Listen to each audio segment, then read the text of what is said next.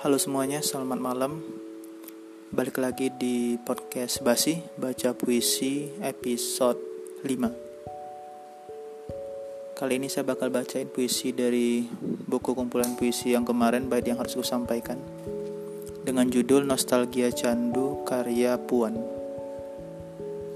Here we go. Ini tentang dulu.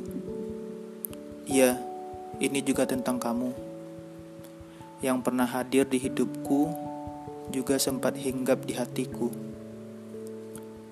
Berawal dari genggaman tangan menghangatkan, kau menggenggam setiap jari jemari ini. Tak henti kau hempas sang pilu yang menghampiri diri. Ini hanya kisah cinta biasa tentang kamu yang menjadi pelangi setelah hujan. Vespa biru penghantar kebahagiaan menuju kesedihan yang tersirat keadaannya. Aku lupa, tidak ada pelangi yang selamanya. Seperti kamu yang hanya memberikan kebahagiaan sesaat, tetapi memberikan kesedihan tak bersyarat. Kini aku hanya bisa bermimpi, bisa memelukmu, bisa menggenggammu, dan bisa mencium aroma kopimu.